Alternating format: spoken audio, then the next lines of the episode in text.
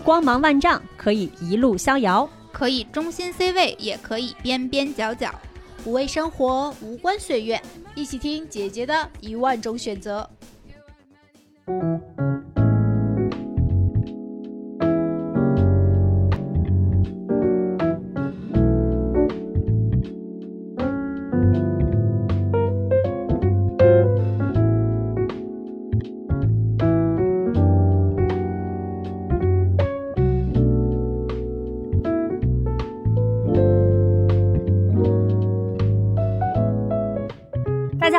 欢迎收听新一期的《姐姐说》。耶！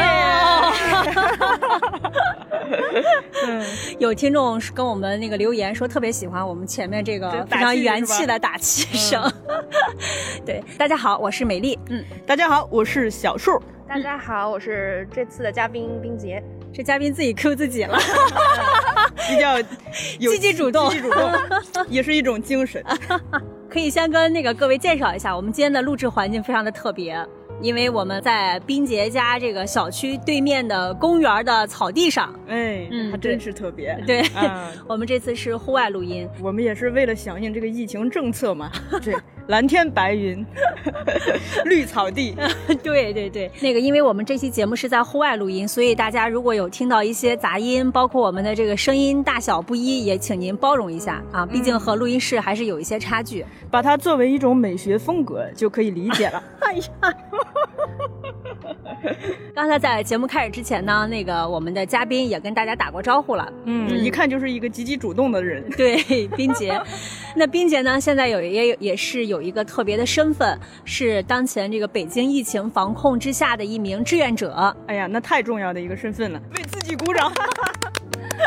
啊，冰洁可以先来介绍一下。呃，我现在是在做一名呃自由翻译，然后大白是从大概就是朝阳区刚开始。封的时候就开始了。刚才我们在录节目之前还在分享大家最近的这个常规生活，一有一项就是必做核酸，啊，各个现在北京各个点儿也布的比较多，核酸常态化，一天一桶。我现在是在做那个大家看到的那种录身份证信息，就要操作一个非常有时候让人非常头疼的那个 APP。但是这个这个技术吧，还是还是就是蛮好掌握的。就是我我大概现在做了有四次左右，然后，嗯，基本上感觉已经是一个熟练工种了。对，一般是隔一两天、两三天，然后就是根据自己的身体情况就做一次。每次的话大概是三个小时。就是像我们这种志愿者，因为没有经过医学培训。所以就是像这种年轻的志愿者，一般都会，他就会分配你去做这个录身份证信息的这个这个工作，因为那个 A P P 确实设计的可能会有一点 bug，对，会 bug，会经常闪退啊什么的，会需要就是，嗯，基本上过个半个小时左右，你就需要重新登录。刚才冰洁说那个系统不好用这件事儿，我非常深有感受。因为现在不是每天一桶吗？就我们社区，因为老年人、中老年人会比较多，而且也缺少像冰洁这样的年轻志愿者。然后也有一些年轻志愿者吧，但是他们更多的是在维护秩序，因为一排排大长队。我们这边的叔叔阿姨都是就是排队的啊。对，我觉得应该就是换一下。啊，年轻人来操作，对对对，这也就是为什么我是觉得我们社区的这个志愿者安排，其实还是可以再完善一下。这需要一种领导的思维，我们都给他优化出来了。我第一次去的特别早，是上午七点钟开始的，就是一个我平时完全不会起床的时间。我们也不会起床。对，然后呃，当天第一次去的时候，因为我不会操作嘛，然后他们就安排了一个，好像也是一名志愿者，好像是一个法院的工作人员，然后大概学习了半个小时左右。对我第一次做的时候还出了一点小差错，因为那个管儿每换十每每到十个人要换一支嘛，他其实需要每做第一个管的第一个人，你需要把那个管给他，就他成为管长。我我是第一次做的时候，我是哎换到。那个管其实已经第三个人了，我才突然发现我的管放落在了我的右手边，然后我就很慌，但是呢，我就告诉自己要淡定，然后我就把那个管做完了。做完之后，然后然后我就把那个社区的人找来，然后跟他说了这个事情。就他们他们后来就安慰我说，就是他们一开始也会出错，就也没说什么。然后我就把我的这个就是问题跟他详细的说了，就是什么问题，然后哪两个人其实是哪一个管的，然后他就他也拍照了，对。我其实自己还有一个疑问，就是因为录身份证和发那个红管的应该是在一起的吧？你们你们也是吧？就他怎么保证？怎么的？怎么来计数？就十个人还是八个人一个？这个我还挺好奇的，怎么来确保？这个就是它的那个 A P P，它本身就设计成了这种，就是你录了录完十个之后，它就会自动的，然后下面出出了一条封管，你就点一下封管，然后再点一下开管，它就变成下一个了。所以这个这一点我觉得设计还蛮好的，这除除了闪退 之外，我，我来举手提问一个。嗯，首先做志愿者，他需要发一身衣服，就是你穿上那个白色的衣服嘛，因为那个衣服穿上去其实对日常的生活是很不便捷的。你穿上它就是需要有什么注意的吗？包括比如说这个上厕所之类，对，而且会捂汗嘛，对，还会热吧。天气这几天就是热起来了嘛，然后还还还挺捂的，我觉得。但是其实还好，因为我们坐在那个棚子里面，然后它能挡光。上厕所是不可能的，就是我们一般是就是你你之前上好厕所，然后等到你那个班儿完成了之后你再下来，一般就是三三个小时左右。嗯，所以也不敢怎么喝水是吧？对。哎，你会有个人防护方面的？我觉得就是那件衣服穿的，其实还就是把你捂得挺严实的，包括你从头到脚的头和脚和手，就是全部要封起来，然后还帮还还会给你带一个就是那种，呃，塑料的那种护脸的，对，每次你的结束之后就下来，然后社区的人就会就帮你脱衣服，然后现在熟练了的话会自己脱了，之前的话就是会他们会帮你脱，帮你穿，就帮你消毒啊什么的，对，所以在。防护这方面我不怎么担心，而且我们这个社区，我之前问他好像没没测出来过一例阳性，对，然后现在，所以我们其实还还还蛮放心的。嗯，那并且可以介绍一下，除了刚才你说的你这个岗位就是做这个登记身份证之外，就你们小区里面大白还有哪一些工作啊，或者还有哪些志愿者是在负责这个这个疫情防控的呢？呃，其他的，据我了解，就是社区工作人员跟我。解释的其他的可能有一些负责在社区办公室打电话，然后进行这种流调啊这样的工作。呃，另一个疑问也跟这身衣服有关，就是，呃，因为在这个特殊的时期穿上它，其实是一种新的身份嘛，所以就穿上这个衣服对你的内在感受会有什么影响或不一样的地方吗？我想的就是把每个人的身份证给录进去，然后让他到时候不要说白做这一次。因为那个有的时候还会就是会出现一些问题啊什么的，就没录进去，就没录进去，或者他那扫的会扫错，有时候会把你的身份证号扫错，比如说零，经常就会被扫成八，那还得细心，嗯。是，而且还得有耐心。就是你想三个小时就一直是是是这样的一个同样的一个一个一个工作内容。就是刚才冰洁分享了很多这种志愿者当志愿者的一些细节，包括现在去做大白这样一个过程。因为我知道我们的这个精神股东群里面也有几位是医护工作人员，就是他们现在也是每天可能就是跟我觉得跟冰洁这样志愿者是打配合吧。他们就是做核酸，做一些常规检查，更偏向于医学类的。因为我们还有一个精神股东，就是我们管我们的听友叫精神股东啊，就是他是在应该是在广州还是深圳，我不记得了。就是机场入境的这个做做做检测的人，你想所有的境外人人员进到中国之后落地。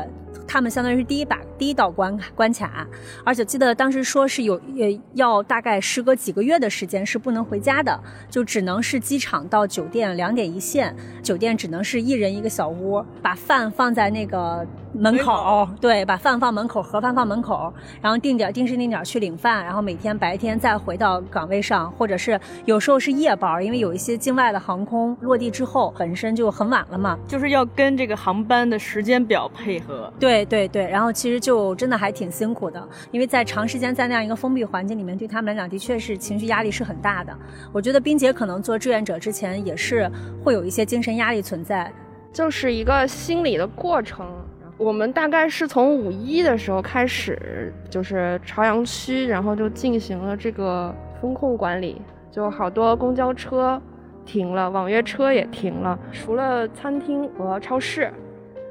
全部关门停业。因为我是做自由翻译的嘛，我平时是一个比较在家，就是嗯工作时间比较多的人，但是因为因为。呃，正常的话，我是可以就是出去，比如说见朋友，或者是去一些公共场所参加活动什么的。但是这些日常的活动都进行不了了，然后就觉得有点郁闷。就是有一天我在刷朋友圈的时候，就看见大家都在那儿发，就什么疫情快滚，然后说包括咒骂这个国家政策的，我就觉得，嗯，我就跟我跟他们，我感觉一样愤怒，但是。呃，我这种愤怒，如果是像他们一样就去发这种朋友圈，我觉得对我来说已经没有什么作用了，因为因为这些事情我已经已经做过了，对，也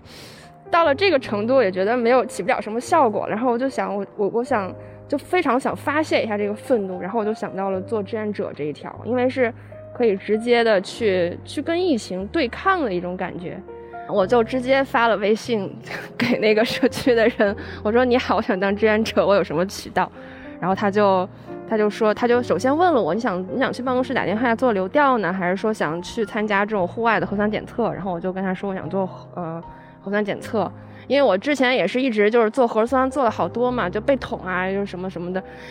我就对这个的逆反心理特别强烈，然后我就想，那既然如此的话，我就直接的我也来参与到这个过程里吧。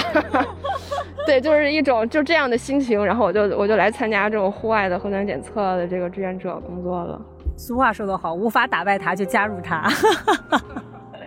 啊，那加入之后，这个心里有变化吗？对对。我觉得就是就是当我第一次做的时候，我觉得就是穿上那身衣服以后，我就想的都是就是我该怎么把这个这个身份证录好了，就其他的其他的想法也没有什么太多的。但是就是因为一开始的动机是因为想发泄个人情绪嘛，慢慢做下来之后呢，就是跟那些社区的人现在也渐渐熟了，然后嗯每天能能见到一些不同的人，觉得还挺开心的，然后还能帮助到他们。就现在的话，可能更多的是一种，就是能参与到这种社区的一个或者帮助大家的一个一个一个行动里来。在知道冰洁的这个情况之前，我一直都觉得大白其实都是社区工作人员，然后包括即使我们院里那些年轻人，我觉得可能也是刚进入街道的或者是什么社区的人。我我自己其实并不知道是有志愿者这个角色的，嗯，就是你之前并不知道可以当志愿者是吗？嗯。对我一开始，其实我我第一次当完志愿者的时候，他们还给我拍了好多照片儿。当时我其实没有想到要发朋友圈，就是什么什么的。但是我后来第二次去做的时候，然后他们就说，就说缺年轻志愿者嘛，然后我就发了一条，我就想着说，可能如果大家看到了，会说有这种渠道的话，可能更多年轻人也会参与进来。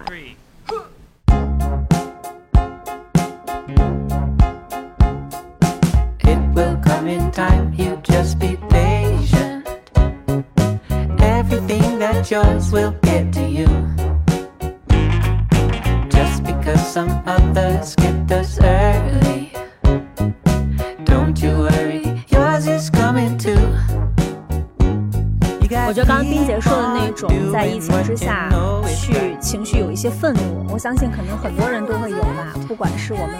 每天通过社交平台，然后去看到一些信息也好，甚至包括我们之前做过一期节目，就是叫在下沉的世界里面，也要去抓住快乐，因为也是那段时间上海加北京疫情，甚至全国各地的疫情。基本上就像我们节目录之前聊的，就按下这片儿起那片儿，就这种，所以人就很崩溃，包括出门也像去踩雷，对吧？你也不知道就去哪儿了，哪儿就是起来了。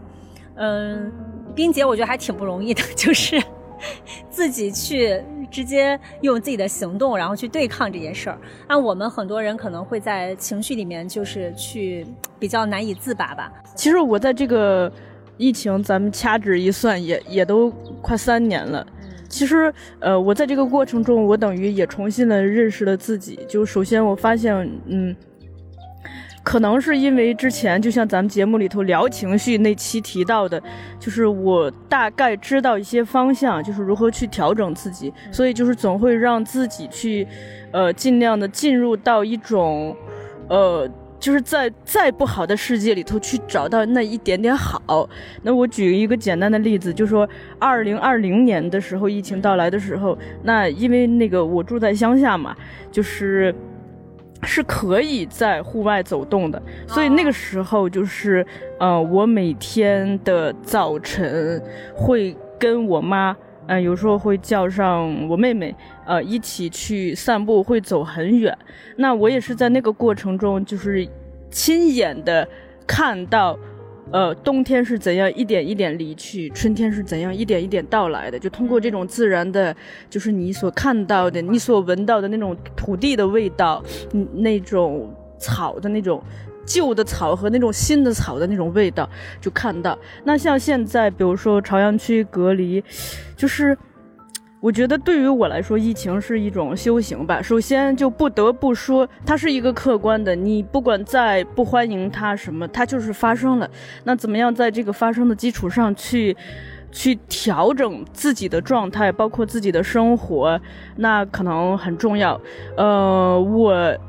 中间有过就蛮低的那个，就是是。管的最严，就不让出门儿，就我每天只能站在窗台上看窗外，可是窗外也没有人，那个时候是很绝望的。但除了那个时候，其他大部分时候我一直在调整，一个是通过做饭，还有不停的做家务，就是去打扫卫生，嗯，还有一点就是我平时爱学习嘛，就是通过学习，就我会。我我有一个能力，就我会投入在自己的世界里头，我就会忘记周围。还有一点就是，像现在朝阳区封封控，它我们还是可以出家门的嘛，嗯，那只要做好个人防护，那每天，呃，对于我来说，不管是去做那一次核酸的那那个过程，还是说我每天去散步的过程，我都会把它变成一种很重要的旅程，比如说去做核酸。嗯，我会就是顺带的去观察一下，就排队的人，包括工作人员的状态，因为这些人平时是看不到的。就我最近有一个感觉，就好像整个朝阳区的人，我平时都看不到。然后这些天通过做核酸排队，我看到了更真实的人，而且大部分人是他们居家的状态，就好像。更更真实一点，也不用那么化妆，就很多人穿着拖鞋就下来了，那可以看到真实的人。我也在这个过程中听到他们讲，就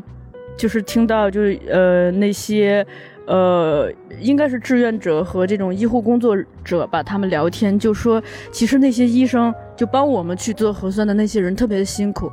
就是他们做核酸是义不容辞的。但是他们本职的工作一点不能少，他可能就是今天下午做完三个小时的核酸，他马上要回到手术台上，还要去做一，还有好几台手术在等着他。就我，这是我听到的信息。那这种不断的就从外界去观察也好，倾听也好，汲取的这些信息，它都会给我带来新的世界。再说这个，呃，我每天散步，虽然现在公园关了，我是第一次。呃，走进了我家的一条河的旁边，它是可以散步的。那我以我以前知道，我在那儿住了快十年，我知道这个地方，我从来没有去过。那么现在因为这个我去了它，我就好开心，就是像发现了一个新的世界一样。那我在这个过程中也发现，呃，就是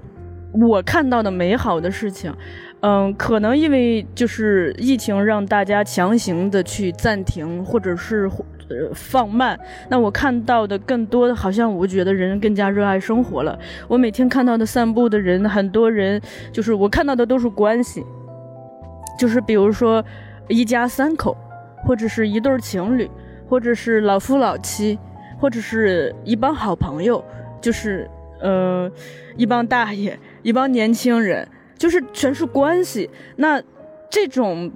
就是不同的人物关系出现在我面前，大家又是以相对放松的、放缓的状态，以散步的状态，或者是坐在那里头就钓鱼或者看着那个河的那个状态出现在你面前的时候，就我突然有一种感觉啊，如果我们抛开疫情这一层。我觉得这才是我们生活应该有的样子，就是我们每天是有闲暇可以散步，可以陪自己想陪的人，不管他是你的朋友，他是你的家人，还是他是你的爱人，我们可以去这样共度一段放松的散步时光。对，这个是我看到特别感动的。还有一个是，我觉得人们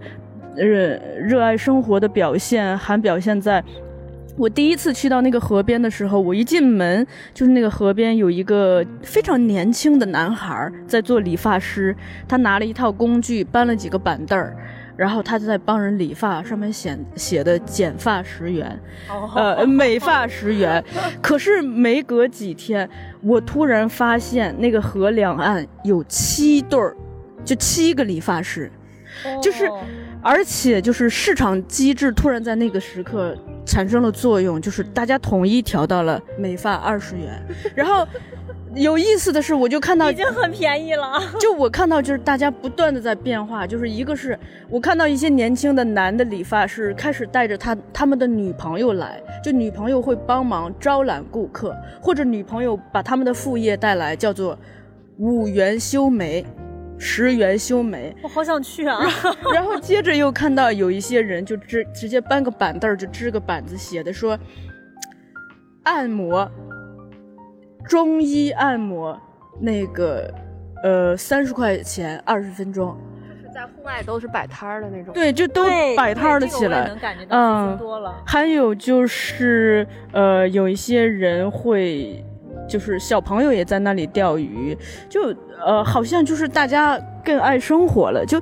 呃，我当我把这些跟我一个朋友讲的时候，我那个朋友说了一句话，他说他印象中这样子的场景只在他的童年发生过，二十多年前。对，就那个时候中国的社会发展没有这么快，就大家还是在日常的生活中可以享受这样子的这种就是休闲娱乐嘛，嗯，但现在好像。就是大家都很快，那我是在这个阶段看到了这些，那我就，就是，嗯，我的确看到的是人们更加热爱生活，不管是爱你的家人，爱你身边的人，还是爱，就是爱在生活中整点事儿，整点小事儿，让自己就是，你就是那种黄昏时刻啊，就是那种太阳还快要落山。呃，清风徐来，真的是你在那里理发，你不觉得很好吗？还便宜，才二十，在北京能找到二十块钱理发，我的天！而且你刚才说到那个理发师，就是我之前的一个理发师，他他就是他他最近剪不了头发，就在家里特别憋得慌嘛。然后昨天他就在群里发了一个他自己录的，就怎么帮男生，你怎么帮男的剪头发这种。对我觉得就大家可能都是在想方设法的找点事儿做，嗯。而且我昨天一下楼啊，我就看到，就我们小区有一对老夫妻，就是他们在互相理发，就是在我们小区里，在那一棵树底下，然后那那一幕我特别感动，我就我突然觉得理发是好浪漫的事情。嗯，我觉得刚才，哎，就是小树说的，让我想起了很多最近发现了一些生活上的变化。比如说你刚才说那个摆摊儿的事情，我昨天晚上去跑步，跑步的时候，我跑完步就是要过马路，我第一次，我虽然在北京时间不长，但是我第一次在北京的马路边上看到有人拉了一辆车在卖西瓜，你知道吗？就是这之前是我买西瓜，我在北京从来都没有在路边，就是路边有人开农家，就是那个农用车支一个摊儿，然后围周围围了好多人在那儿买西瓜，然后我当时就拍下照片来，然后发给那个发给我男朋友，我就想说，我。我我觉得这个东西可能在别的地方会比较常见，但是在北京其实真的，而且现在我家旁边越来越多人就摆摊儿开始烧烤，对，自己吃，是的，是的，是的。我那次也是那跑步的地儿，我不是发一朋友圈嘛，就是终点就是一个是烤烧烤摊儿，包括这次跟冰姐录音也是，还有前一段时间我们这个集团内部开会都去公园了，你会发现现在越来越多的人也开始走进公园了。我觉得这个事儿还的确是让人大家觉得。空间是可以再重新重塑的。嗯，所以其实我觉得有一点很重要，就是说当客观的大的环境无法改变的时候，就是呃如何去调整自己的心态和行为。你像我昨天就开始研究这个园艺了，嗯，我都突然特别想在家种点什么，嗯，就是。这些就是，嗯，他是我居家办公有这个余暇嘛，省了通勤时间，他可以考虑的事情。那所以我觉得，就是一个是，比如说你在自己原本的生活上去做一些创造性的东西。你像我的室友，他选择就是他把我们家的格局重新改了。改得更加简洁，那我觉得就是会有一种新鲜的体验。呃，昨天晚上我的室友给大家做了一桌子菜，然后我们一起生活了那么长时间，第一次我们共聚一起，呃，吃饭喝酒，还是很开心的。对，另一个就是我想像冰姐这样子走出去，去参与到一种。集体性的行为中，而且这个行为是公益性的，是可以帮助到别人的。它它一个是可以缓解我们内心的一些相对焦虑或者是比较低的情绪。再一个，这个参与的过程，人很奇怪，就是当你行动起来，就那种积极性就是会被调动。就像你说的，穿上那身衣服，呃，就注意力就全变成了怎么把这个管扫好，你的。你的那个就转移了，而这在这个过程中，人只要参与到集体的行为中，一定会产生社会的连接，会认识更多的人。那个时候，就是人终究还是社会动物，就是那个人的那个孤独感也好，那种无助感就会慢慢的消退，反而就觉得自己进入了一个新的世界，拥有了新的朋友和连接。而且我发现。当你心情不太好的时候，或者说当外界的环境不是特别的满意的时候，你你需要自己的去主动做出一些行为，就这个会让你自己的心理会产生会产生变化，而就因为因为外界的环境你无法做出任何改变，当你主动去积极的去创造一些事情的时候，它会给你的内心带来改变。这其实这个是我觉得是更重要的，也是我们我们自己能掌控的事情。嗯。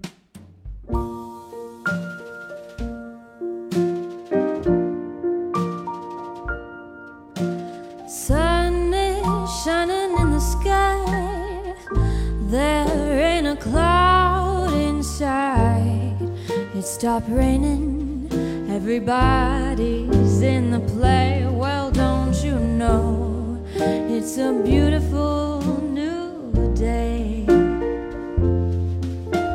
就是在录节目之前，当时也跟那个冰姐和小叔分享，就是我觉得最近我就是陷入到一种，呃，常规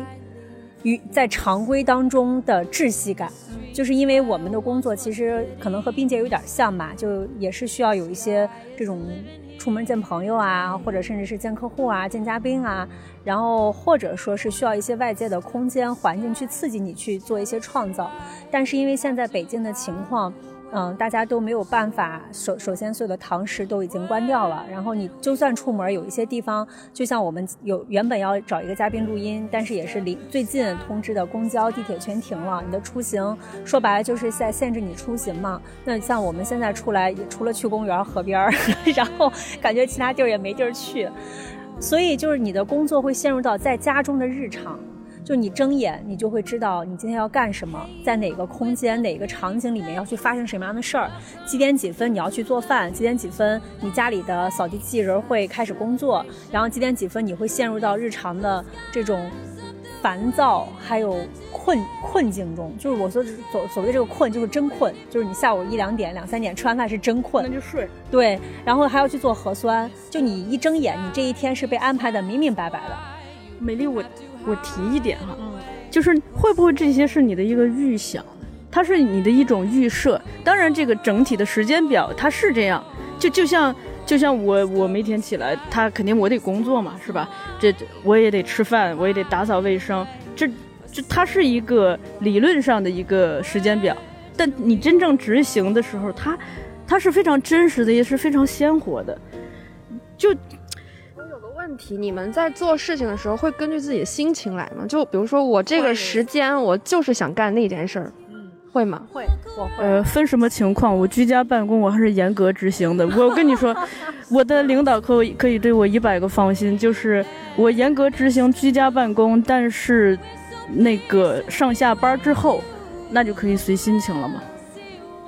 因为我我我没有领导嘛，就是 很随性，我就我俩有点像，就是自由职业的那种，就会，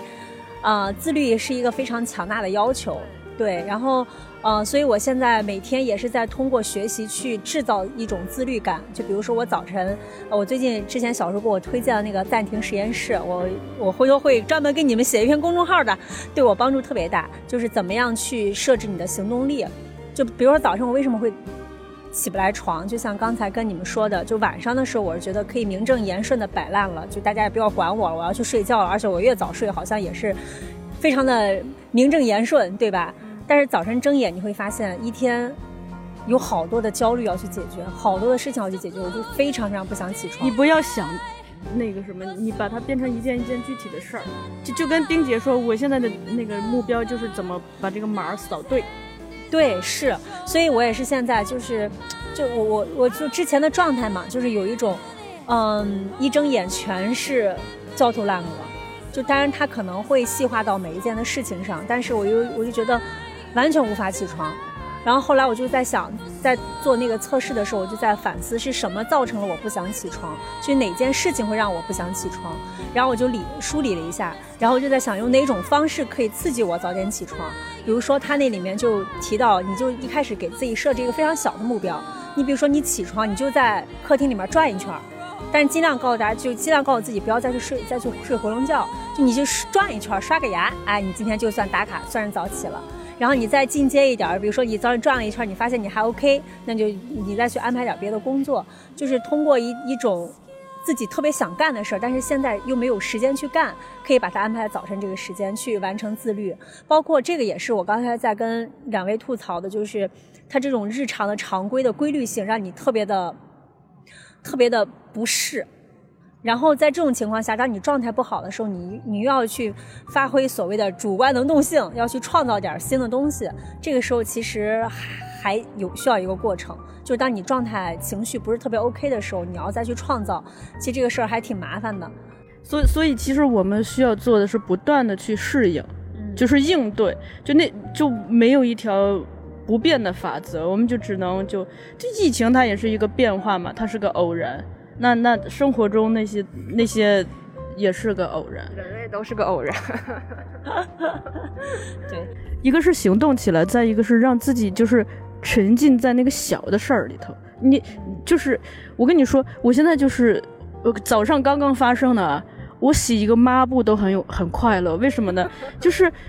我自己会看，我通过第几遍能把它洗干净。就是因为第一遍可能水相对脏一点，第二遍它会更干净，第三遍就那这个过程中，而且你拿着那个抹布把那个那个东西擦干净的那个过程，就因为我的注意力全在那儿，然后你就会忘记别那啥疫情，那更更小的事儿都忘了，你只记得啊这个过程。就很有成就感。我最近也有一个感觉，就是你把你做的事情放慢，然后把你自己的心态整个放慢下来，就是不要去想我要很快的去完成一件事情，或者说当有其他人跟你进行沟通的时候，你不要去想我要很快很快的去做出反应。当你就是把你自己的心态慢下来的时候，我觉得是会更更能体验到自己的存在吧，然后也没有那么焦虑的心情了。就是享受那过程但是你扫身份证的时候可别太慢了，就是后面会排队。扫身份证很有效率的，会排队。像我这种爱找茬的人，就开始要找志愿者事儿了。我跟你说。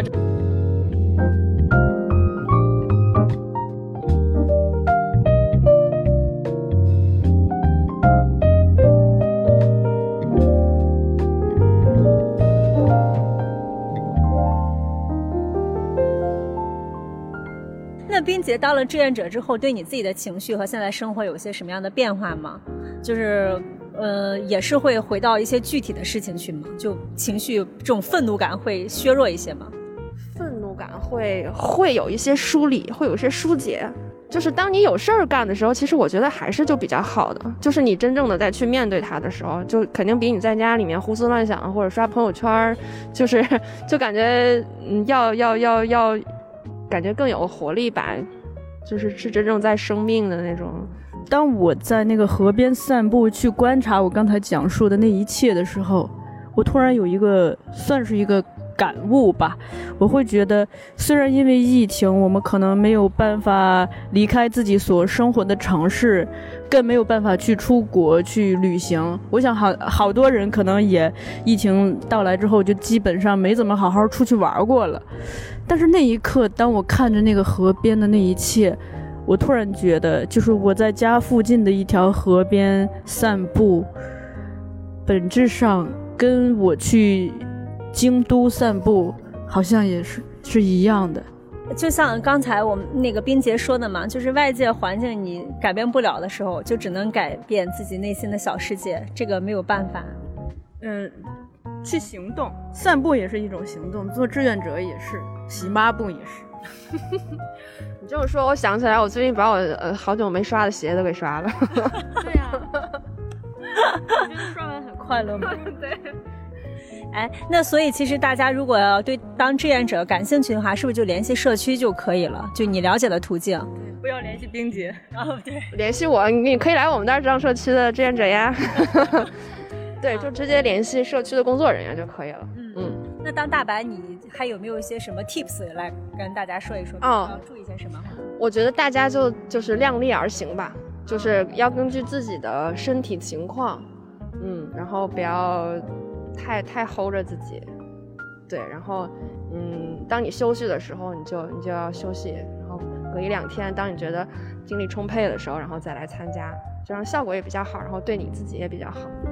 这个不就小树说的吗？就你困了就去睡，对吧？就不要勉强自己。嗯，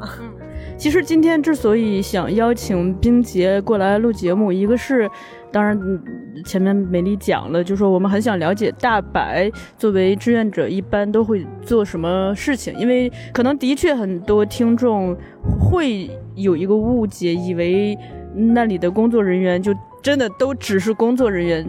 不知道志愿者的这个存在的，其实我也是因为知道了冰洁在做志愿者之后，我会就是我每次都会说谢谢，而说的特别的虔诚，嗯，给你鼓掌。还更重要的是，就我想，就是我因为我。因为我这些年其实一直蛮关注志愿者这个群体的，不管是做任何的志愿者，呃，因为疫情所做的志愿者也好，或者是我们看到一些，比如说电影节、戏剧节、音乐节那些活动，它可能会有一些志愿者。我突然意识到，就志愿者，他首先是一种精神，就是我愿意，呃，跳出我的个人小我，参与到一个集体中，去为某一个活动也好，某一个事儿也好，贡献一份自己的力量。其次是在这个过程中，就是我想，人只要去走出去，去参与到其中，就一定会有收获的。这个收获可能是你在具体的做这个事情的过程中，呃，去对这个你所做的具体这件事情的了解，比如说你，嗯，对他做的更熟练了。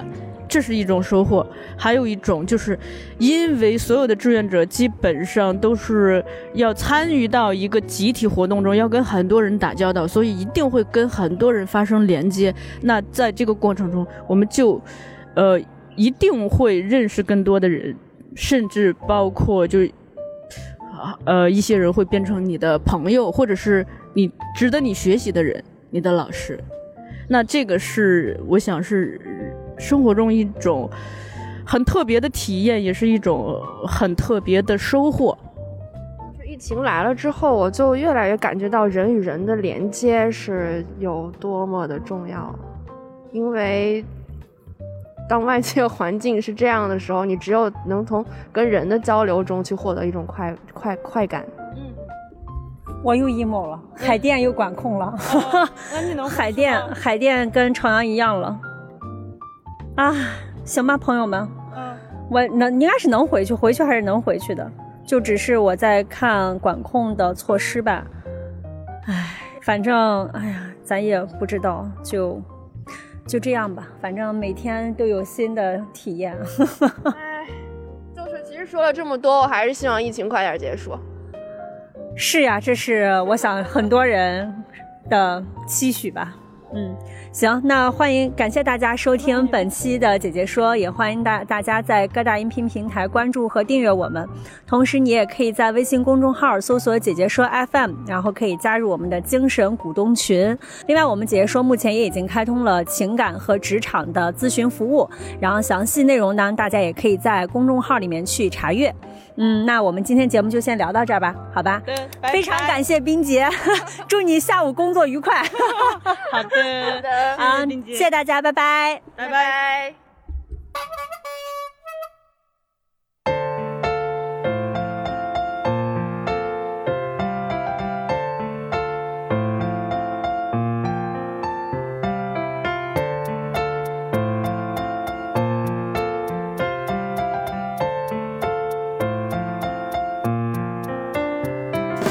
昨晚下过雨后，操场的湿气很重，篮球上的水滴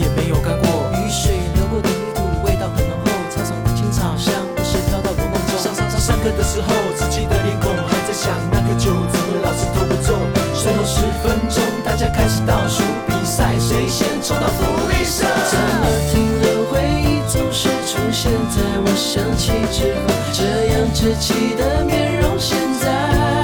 还有没有？怎么冲过如此念旧的镜头，在离开之后，场景人